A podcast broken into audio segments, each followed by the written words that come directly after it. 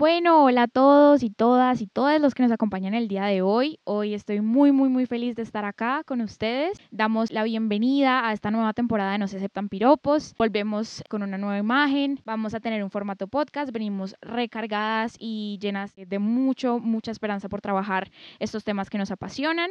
El día de hoy tengo una invitada súper, súper especial. Tengo el privilegio de ser su estudiante. La tengo en el salón de clases. Comparto con ella. Comparto con ella acá en la universidad. Ella es Sofía Sofía Carvajal. Hola, profe, ¿cómo estás? Hola, Andra, muy bien. ¿Y tú? Muy bien. Eh, gracias por aceptar la invitación y por acompañarnos. A ti muchísimas gracias, yo encantada de estar aquí en este espacio. Bueno, profe, entonces demos inicio. Me gustaría que antes te presentaras, nos hicieras un perfil tuyo, nos contaras quién eres, qué haces. Bueno, mi nombre es Sofía Carvajal Ríos, yo actualmente soy profesora, todo el tiempo, a toda hora, en todo momento, incluido redes sociales. Ese es mi, mi, mi perfil, digamos, profesional en este momento. Me dedico a ser profesora universitaria hace más o menos unos siete años y pues digamos que todo mi último trabajo ha estado enfocado en, en educación. Mi formación es en comunicación social y tengo una maestría en estudios de la cultura con énfasis en comunicación.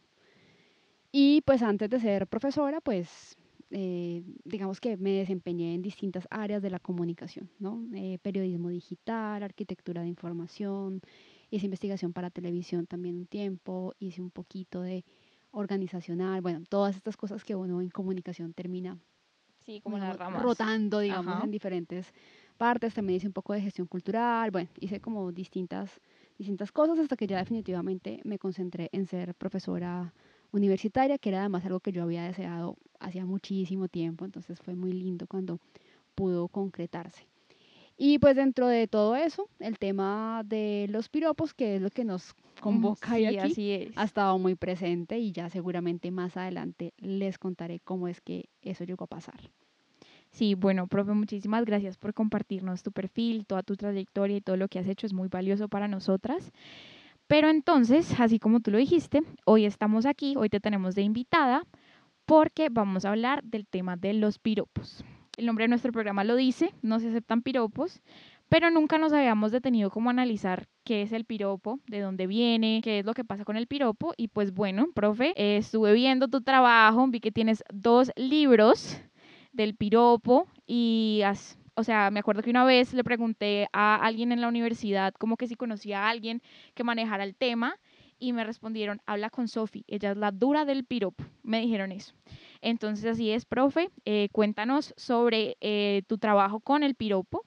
Sé que tienes dos libros, el primero es El piropo en Cali, entre el halago y el insulto, y el segundo es El piropo callejero, acción política y ciudadana. Entonces cuéntanos un poco de este trabajo del piropo. Bien, pues esos dos libros son resultado de dos investigaciones. La primera es en el contexto de la ciudad de Cali. Pues yo soy de Cali, viví en Cali muchísimo tiempo, luego me fui, pero luego regresé también. Y en ese momento, pues tenía, mm, digamos que un interés muy particular en ver qué ocurría con nosotras las mujeres en, en la calle y con estos comentarios que nos hacían acerca del de el cuerpo, pues, y de qué querían hacer con nuestros cuerpos, ¿no? En ese momento, pues esto esta idea de investigación surge a partir de una experiencia individual. Yo iba caminando por la calle, eh, atravesaba el, el, puente de la calle de la Escopeta, que va como a varias artes en, aquí en, en Cali. Iba con un vestido, porque en Cali hace calor y porque me gustan los vestidos. y cuando iba a pasar por ese puente, vi que venían dos hombres caminando y yo sentí mucho miedo. Y entonces utilicé una de las estrategias que usamos muchas mujeres, que es como hacernos las que, ay, se me olvidó tal cosa, ay, algo ocurre para devolverme del puente y no tener que atravesar y esperar un poco a que ellos pasaran y sentirme de nuevo que estaba como a salvo. Cuando eso me ocurrió, me pregunté qué me había dado miedo y dentro de todas las respuestas posibles había una que me llamó mucho la atención y es que me digan algo, ¿no? Eh, que me digan algo acerca de mi cuerpo, que me digan algo acerca de mi ropa, que me digan algo acerca de qué quisieran hacer con mi cuerpo, ¿no? Y yo dije, uy, esto está mal. Y a partir de ahí, pues como que empecé un poco a navegar en, en, qué es lo que pasa aquí, algo está mal, ¿no? ¿Cómo puede ser posible que yo hubiera convivido con esto todo el, todo el tiempo y recién ahorita como que me doy cuenta? Y bueno, pues eso coincide con un proceso académico donde finalmente termina haciendo esa investigación. Es una investigación que busca reconstruir la práctica del piropo como una práctica de comunicación, ¿no? entenderla desde allí, porque previo a eso lo que había era sobre todo desde un punto de vista lingüístico, ¿no? que era como más de analizar las frases. Luego el segundo trabajo es otra investigación donde yo ya no quería saber de piropos, estaba aburridísima. Además porque me decían como, no, la piropóloga. Sí, ah, no, Sofía, es lo que sabe. la piropóloga. Sí. Me preguntaban, ¿cuál es el piropo más lindo que te han dicho? ¿Cuál es el más feo? Y yo como, ah, no, no va de eso. Pero bueno, ya estaba un poco como cansada de, de, del tema y lo veía agotado. Pero ocurre que los temas siempre se revisitan y más cuando pues atraviesan las entrañas de una sociedad y atraviesan temas como el machismo, bueno, como esas cosas tan arraigadas pues estructuralmente. Entonces ocurre que yo ya no quería trabajar más acerca de los piropos y estaba viviendo en la ciudad de Quito. Y en Quito pues eh, me encuentro con que allí había toda una iniciativa para abordar el tema del piropo callejero como una forma de acoso. Y cuando eso ocurre, yo digo, aquí hay otra oportunidad, ¿no? Aquí ya, ya otro mundo ha cambiado del mundo de hace unos años que yo tenía que convencerlos de que el piropo era un buen tema para poder investigar a un mundo en el que se estaba preguntando qué puede hacer el Estado para que esto no ocurra. Y ahí aparece la segunda investigación, que es una investigación ya, digamos, con unos componentes, si se quiere, más contextuales, algunos temas también históricos toma, y he revisado ciudades que son Quito y Bogotá. Listo, profe. Muchísimas gracias por todo lo que nos acabaste de contar. Eh, es una experiencia pues súper enriquecedora y también pues todo el trabajo que hiciste también es un trabajo etnográfico, diría yo, em, de todo esto que pues nos hace, nos, nos, nos compete. Y em, me llama la atención esa experiencia que nos cuentas, que todo parte de una experiencia personal. Entonces, me gustaría eh, preguntarte eh, sobre cómo un piropo te pudo generar ese miedo? O sea, ¿cómo llegaste a, que eso te generara miedo? ¿Cómo por qué? Bueno, yo siempre he tenido como una alta sensibilidad a las palabras, que eso también creo que es, importante. Em, no estoy para nada de acuerdo con esa idea de que las palabras se las lleva el viento. Y de hecho, bueno, tengo un taller con ese mismo nombre. Vayan al taller de la profe. Y tiene que ver con, con eso, ¿no? Con una, una, subvaloración todo el tiempo de la palabra hablada como algo que o no tiene valor, ¿no? Entonces hay una sociedad que te dice, eh, si no está escrito, entonces no sirve. Eh, ¿Dónde está el soporte escrito de tal cosa? ¿O dónde está la imagen? ¿O dónde está el audio? ¿O no? Una cosa así, pero parece ser que lo que decimos a otra persona, como que no, no, no pasa nada con eso. he tenido mucho, mucho lío siempre con, con, con esa idea, me parece que le ha hecho muchísimo daño a a, pues no sé, unas formas de producir conocimiento distintas, ¿no? Creo que también allí hay una, una imposición tremendamente fuerte de una visión muy colonial de lo, lo escrito, de lo que Súper patriarcal, de hecho, ahorita que lo decías, lo pensé completamente. Y en ese sentido, eh, esa sensibilidad como por la palabra hablada, para mí ha sido muy importante porque yo pongo mucho cuidado a lo que la gente dice y tengo un superpoder que es recordar las palabras de las personas tal cual como los dijeron, ¿no? Incluso a veces la gente es como que, uy, pero esa memoria, pero no es memoria, es como que realmente yo recuerdo como las expresiones que la gente utiliza o como lo dice. Esa sensibilidad finalmente al, como al, al habla, creo que, que, fue muy importante en haberme podido dar cuenta que allí había algo que era importante para mí, que digamos que, que, no, estaba, que no estaba bien, cuando en medio de toda la cantidad de posibilidades de lo que me podía pasar con ese par de personas allí, eh, yo me fijo es en la, del, la de que no quiero que me digan nada, no quiero que se me acerquen al oído y me digan que tan rica para tal cosa, ni que esa faldita para no sé qué, no, no, no quiero además porque es ese ingreso a la intimidad finalmente sin consentimiento, ¿no? La palabra también es una forma de ingreso a la intimidad, ¿no? Y la gente, eh, digamos que la, la subvalora muchísimo. Entonces, eh, yo creo que, que, allí hay una, como una, una, primera cosa en el tema de, de, lo sensible y cómo producir miedo, pues finalmente, eh, porque yo creo que pasan dos cosas. Uno, siempre ese es un indicador de otras violencias posibles, ¿no? Que está todo el tiempo remarcándose. Dos, creo que es de la más invisibilizada que hay. Parecerá ser que es paisaje, entonces acostumbres a vivir con eso, siga tranquila no sé a ustedes, pero a mi mamá, a mí mi mamá me decía, no pare bola, siga derecho, ¿no? Sí, eh, o sea, siempre es como que no. Y, eh, y, también es una estrategia de protección de las madres, ¿no? O sea, pensando en que si usted responde de pronto hay una agresión más alta, como efectivamente pasa. Yo conozco demasiados casos por mi trabajo de investigación donde mujeres me cuentan cosas aterradoras de cuando, por ejemplo, han respondido y les ha ocurrido algo tal vez un poco más desagradable todavía, ¿no? Y creo que lo último que, que, tiene que ver con esto es que yo creo que las palabras justamente como no se las lleva el viento, se quedan metidas en nosotras y nos dicen entonces eh, qué es peligroso, qué no deberíamos hacer, cómo no deberíamos vestirnos o qué parte de nuestro cuerpo es deseable, cuál no, cómo nos ven los otros, eh, cómo, cómo vernos, ¿no? Pero cómo vernos no de una manera mm, amorosa, respetuosa, sino por el contrario muy agresiva. También, por ejemplo, en, en mi trabajo me he encontrado con mujeres que dicen, yo me he ido a preguntar cómo me quito senos, cómo me quito mm. eh, nalgas, ¿cierto? Porque no quiero que me digan nada en la calle, por ejemplo.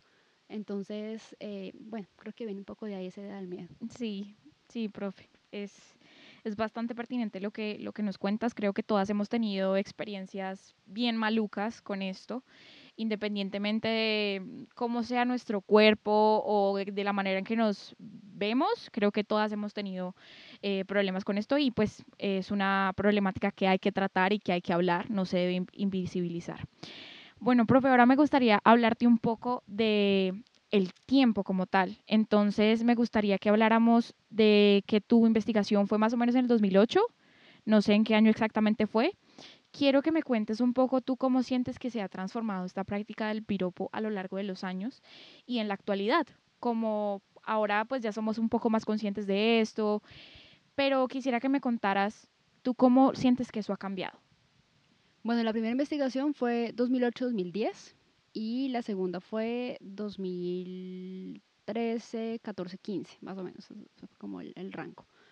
Yo siento que no estoy muy segura si la práctica ha cambiado, para eso tendría que hacer otra investigación. piropóloga, ya saben, le pueden decir la piropóloga. Sí, sí, sí. Hashtag la piropóloga, ahí está, no mentiras. Pero sí que creo que ha cambiado el mundo en el que esa práctica está inserta, ¿no? Creo que hay otras formas de, de verlo, creo que hay otras formas de relacionarse, creo que muchísimo del trabajo de em, movimientos feministas, de activistas, de académicas mismas, pues ha hecho que haya una, mm, al menos que se haya quitado como el velo sobre el, el del cual tenía y que ahorita se hable del tema en ciertos espacios, todavía otros en los que no ocurre, pero sí que se hable del tema, que se cuestione, que se pregunten cosas diferentes, el mismo hecho de tener un programa como ONU Ciudades Seguras para Mujeres y para Niñas, ¿no? que, digamos, llama a los estados a trabajar por, contra el acoso callejero y dentro del acoso callejero involucra el tema de, de, los comentarios en el espacio público, pues ya es un cambio del mundo, ¿no? Ya como que así sea por la fuerza, entre comillas, eh, se empiezan a preguntar las instancias como estas, como, uy, ¿cómo así? Debemos ponerle cuidado a esto, algo pasa allí, algo está mal. Entonces, no estoy muy segura de cómo ha cambiado la práctica, pero sí que creo que estamos en un mundo que está mucho más sensible a poder identificar en ella que hay comportamientos agresivos, que hay un tipo de violencia simbólica sobre todo, que hay una naturalización de esta práctica que es nociva para, para nosotros pues como sociedad y que al menos está cuestionando qué, qué debería hacer, ¿no? O cómo debería afrontarla. Y me parece que eso es eh, algo eh, fantástico, o sea, verlo del 2008 ahorita 2022 es una cosa impresionante para, sobre todo para las generaciones más, más, más nuevas, más jóvenes, yo siento que el tema es muy cercano y que ya no se les hace para nada raro eh, hablar del tema o cuestionarlo, ¿no? Y creo que eso está bastante bien porque no, no ocurría así hace unos 10 años, más bien todavía seguía siendo como, ah, esta feminista extrema, ya no se le puede decir nada, ¿no? Una cosa así. Eh, y ahorita yo veo que hay mucha más sensibilidad al respecto. Sí, claro, y también como de las generaciones, ¿no? Porque yo hablo con mi papá y él es como, ay, no, pero ya no te puedo decir nada, o los tíos que son como, no, ya, ya no se le puede decir nada porque eso es bonito. Entonces como que creo que también hemos ido como un poco más eh, sensibilizándonos respecto a esta práctica. Tú ahorita hablabas de que hay ciertas iniciativas que se han ido movilizando respecto a este tema. Hablaste de ONU Mujeres y Niñas y demás una pregunta que yo te tenía era pues que nos recomendaras algunas iniciativas feministas o algunos programas que trabajan sobre este asunto. Bueno, pues yo te voy a hablar de los que yo recuerdo. eh, porque no estoy, ya estoy un poquito desactualizada, digamos, al, al respecto, pero hay como unos, unos, unas iniciativas pues muy importantes. La primera pues es eh, ONU Ciudades Seguras para Mujeres y para Niñas, que finalmente ha hecho que distintos municipios, sobre todo, pues emprendan acciones al, al respecto. Pero creo que también del trabajo activista hay muchísimo. Yo destaco toda la ola de observatorios contra el acoso callejero que empezaron a, a, desarrollarse en América Latina. Dentro de esos, el trabajo de el LOCAC, el de Chile, es muy poderoso, porque no solamente han trabajado con eh, activismo, intervención, con educación, sino también con datos. ¿sí? Han empezado a, a, medir, a revisar cuáles son las personas más afectadas, por qué. Y creo que ese trabajo ha sido muy, muy potente. Eh, también es, es una iniciativa mundial donde se podían, eh, digamos que unir las ciudades que quisieran trabajar contra esto. En América Latina se llamaba Atrévete, esa era como la, la versión que había, sí, que, por que había acá. Y creo que también allí hay, hay algo muy, muy poderoso. Y yo creo que de las cosas, pues tendría como esos dos referentes de los que yo creo que han hecho un trabajo como constante, pero creo que si algo tiene de importante justamente este gran interés que ahorita despierta el tema de, del piropo como una forma de violencia, contra, contra las, las mujeres principalmente, pues tiene que ver con que hay tantas formas de responder a, a, esto que ya creo que nos quedaría hasta difícil contarlas, ¿no? O sea, en cada momento donde uno va a cualquier ciudad aparece, a mí me aparece una persona que me dice, yo tengo esa iniciativa con mis amigas de la universidad, ¿no? Yo tengo este colectivo, esta colectiva con mis amigas del barrio estamos trabajando contra esto en tal parte, artistas que me dicen, te regalo este sticker que estoy trabajando sobre este tema, ¿no? Entonces creo que eso me parece muy lindo, como cada vez menos centralizado lo que se hace al respecto y creo que más bien eh, súper diversificado en, en, y nos habla también de justamente esas formas donde se puede mover mucho más este tema, que es en lo micro, ¿no? que tal vez es donde más eh, necesita que se hable, que se converse y demás. Increíble, profe. La verdad es que sí, nos hemos ido movilizando eh, cada vez más y cada vez más. Entonces creo que sí, es muy difícil como contar cuántas iniciativas hay y decir cuáles son más visibles que otras. Creo que todo el mundo está haciendo un trabajo muy interesante. Igual, pues ahorita les dejaremos unas eh, a las cuales pueden acceder acá en la descripción.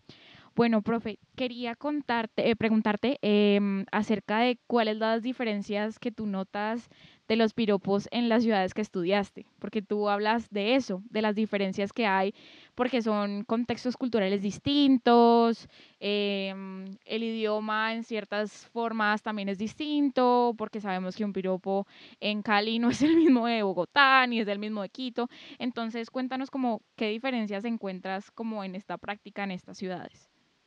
Bueno, una de las principales, principales conclusiones a las que yo llego en el trabajo es que finalmente, eh, aunque la práctica del piropo callejero es común a diferentes ciudades en América Latina, particularmente que es como lo que me interesa estudiar, aunque es común y aunque podríamos encontrar muchos rasgos también similares, hay un componente muy particular que lo da la ciudad en la cual está ocurriendo. Y eh, la ciudad le aporta, yo creo que al menos tres aspectos que son muy, muy importantes. Primero, hay como todo un perfil identitario, ¿cierto? Entonces, el, el piropo tiene por alguna razón eh, algo que ver con esta idea de es que las mujeres de aquí o son muy guapas, como en el caso de Cali, ¿cierto? Entonces, las mujeres las cariñas son como las flores, eh, son divinas, hay que decirles cosas, ¿no? Eh, y el caleño, pues también el caleño tiene que ser entonces eh, hablador, ¿cierto? Desparpajado, entonces que reconozca esto, ¿no? Como esa, esa idea, esa, una identidad ahí eh, súper llena de roles también, pero creo que ahí navega esa idea del, del piropo.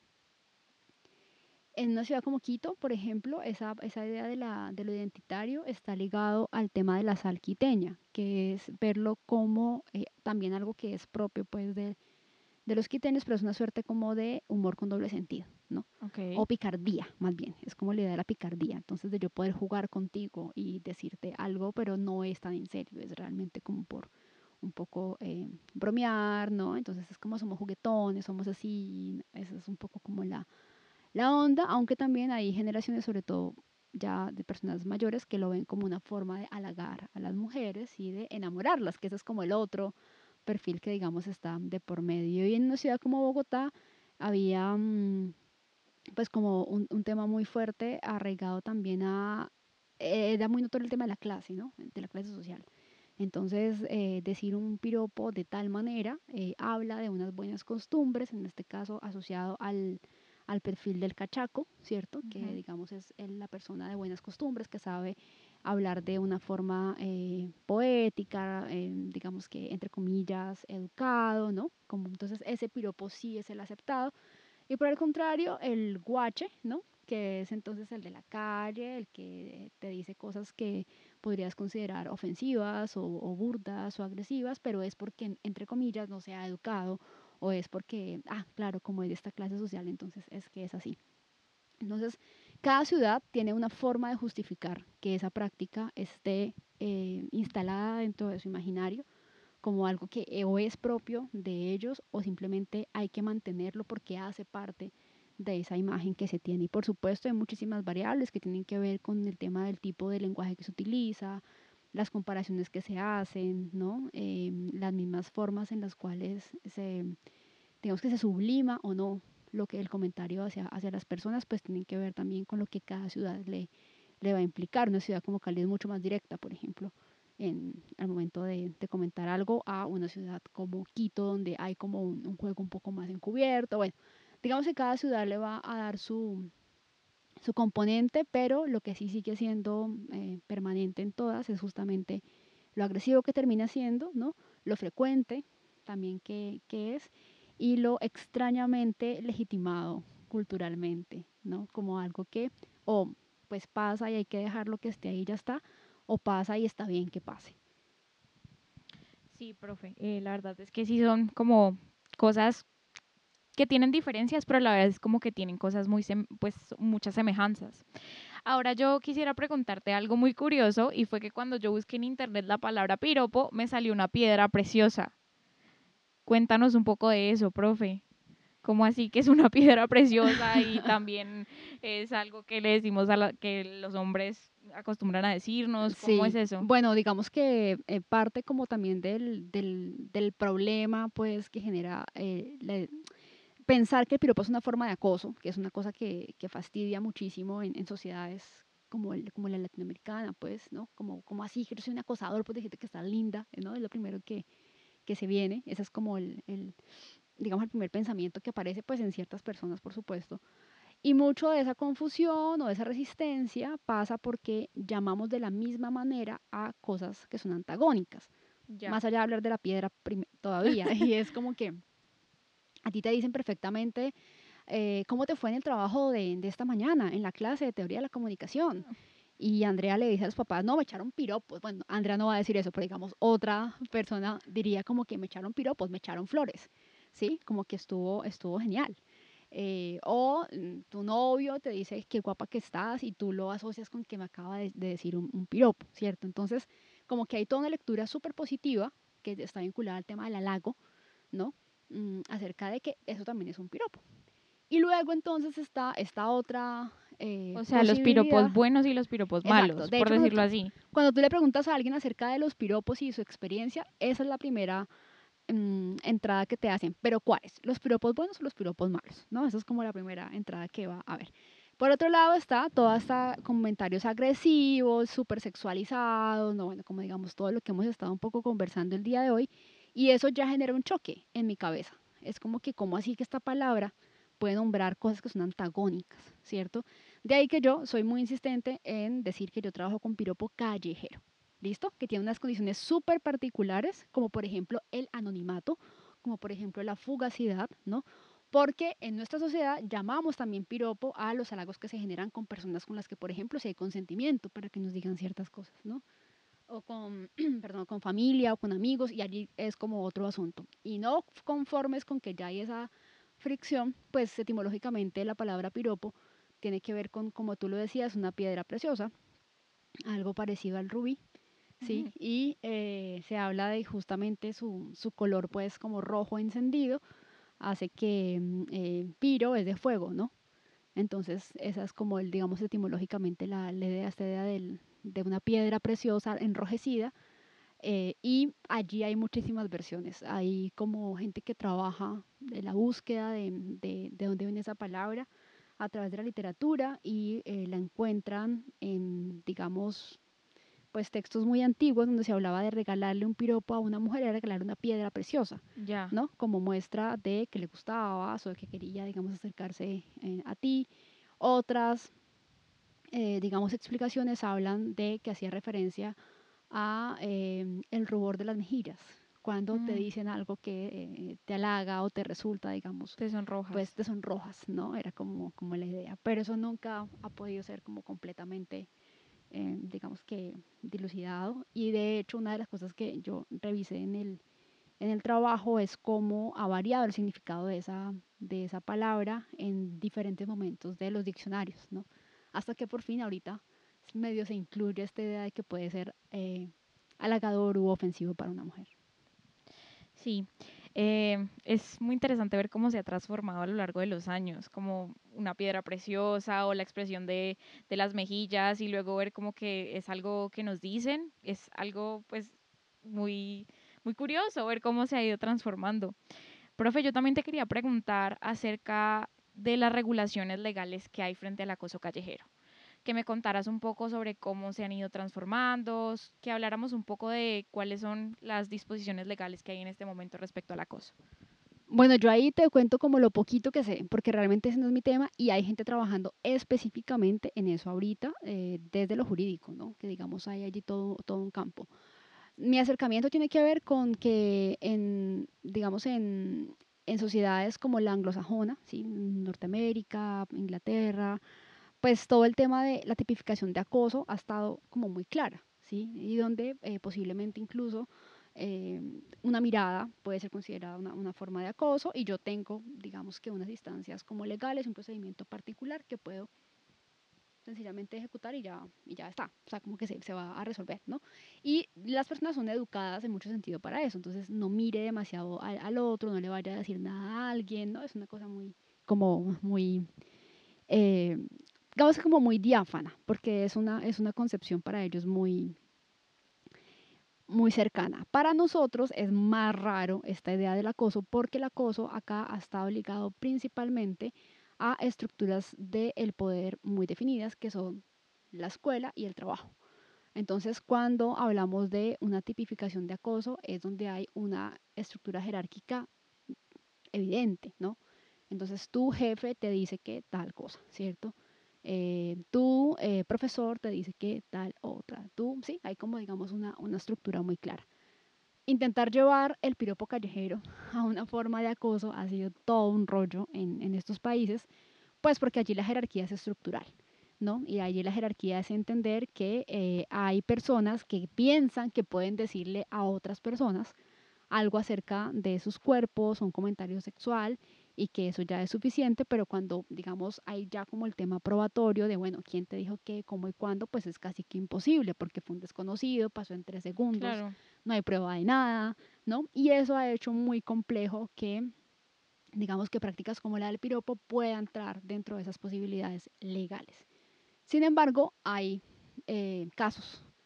En Perú sé que lo hay, eh, en Lima específicamente hay como sectores donde te multan, por ejemplo, al, al, respecto. Eh, sé que Chile también se estaba dando la pelea por hacerlo, Uruguay también lo estaba haciendo, mm, pero hasta donde yo conozco todavía no hay como una posibilidad de, eh, digamos, generalizar o hacerlo ley finalmente, ¿no? Para, para que pueda ser aplicado, sino que termina siendo como pequeñas iniciativas en las cuales esto ocurre o incluso en ciertos círculos. Por ejemplo, cuando estaba Pepe Mujica en Uruguay, recuerdo que eh, parte de su disposición era que ninguna persona que trabajara en el Estado podía hacer comentarios a eh, las mujeres acerca de, de, su, de, su, cuerpo, por ejemplo, ¿no? Entonces, como que era, digamos, en los funcionarios públicos. Entonces, como que todo está todavía muy sectorizado porque ha sido muy complicado hacerlo de una manera, pues, a manera, digamos, a nivel de ley.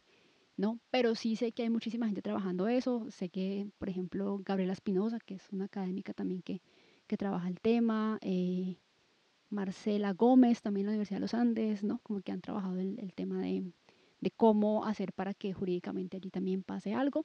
yo soy más del, del parche de que está muy bien lo jurídico, pero realmente eh, lo educativo y cultural es lo que va a transformar todo, porque la gente termina al final cohibiéndose de hacer cosas, de decir cosas, pero no entiende por qué. Y eso lo que va a generar es que, bueno, tal vez no, no ocurra o no ocurra tanto, pero pues no que genere ese cambio que necesitamos, que tiene que ver con eh, comprender que merecemos respeto. Bueno, profe, ya para llegar al final, para finalizar esta entrevista tan maravillosa que hemos tenido contigo sobre el piropo, me gustaría preguntarte, ¿tú por qué consideras que el feminismo es importante? ¿Por qué consideras que estas charlas que tenemos de, de construirnos, de reflexionar, de hablar sobre lo que nos pasa son importantes? Y también me gustaría preguntarte, ¿tú cómo crees eh, que podemos seguir como con estas iniciativas de sororidad, de acompañamiento, en, la que, en las que no nos sintamos solas respecto a lo que nos pasa y cómo podríamos combatir ese acoso callejero que todavía se sigue dando.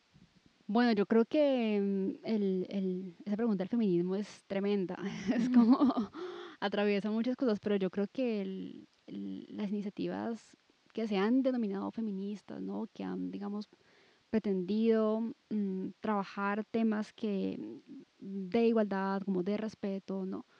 Creo que le han dado al mundo otra mirada acerca de em, temáticas que parecían estar muy resueltas y llenas de certidumbres, pero de certidumbres que em, estaban todo el tiempo generando dinámicas de discriminación, de subvaloración, ¿no? de finalmente de desequilibrio y creo que toda esa, esa perspectiva eh, feminista o incluso la perspectiva de género le dice al mundo, hay otra forma de entender lo que pasa, hay otra forma en la que el mundo puede ser y es una forma además en la que no se va a seguir reproduciendo como esa cadena finalmente de sufrimiento y de opresión que es lo que termina siendo esa mirada patriarcal, ¿no?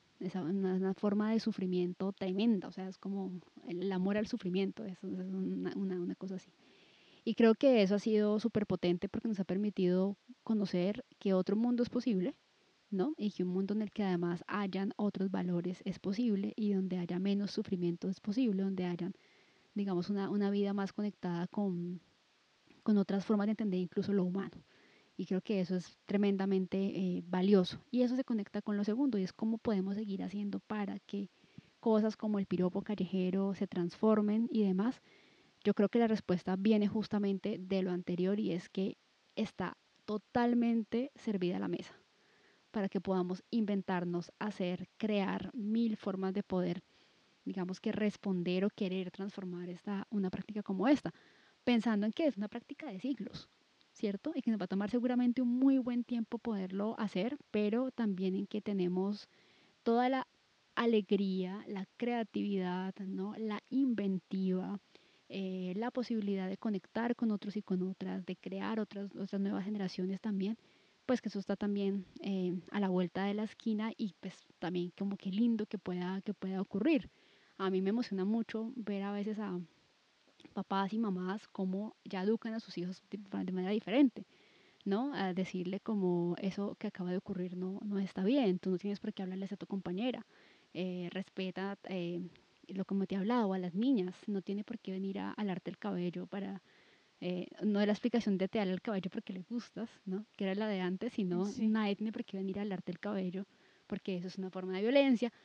Y yo creo que el cambio viene, creo que el cambio viene y creo que lo que te decía ahorita, está servido sobre la mesa todas las posibilidades de todos los colores y de todo lo que nuestra mente, corazón, alma y cuerpo pues quiera crear.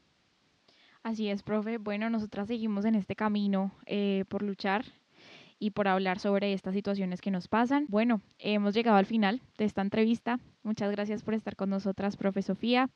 Ha sido un placer. Gracias por compartirnos todo todo lo que sabes y toda tu investigación. Les vamos a dejar también acá eh, donde pueden ver la, investigación de la profe Sofía. Y em, espero que, la hayan, que lo hayan disfrutado mucho. A ustedes muchísimas gracias, encantada de estar aquí en No se aceptan piropos. Mm, bueno, les invitamos a todos a que nos sigan en nuestras redes sociales. Recuerden que vamos a estar muy activas por ahí y eh, seguimos con nuestra plataforma de Spotify. Muchas gracias a todos.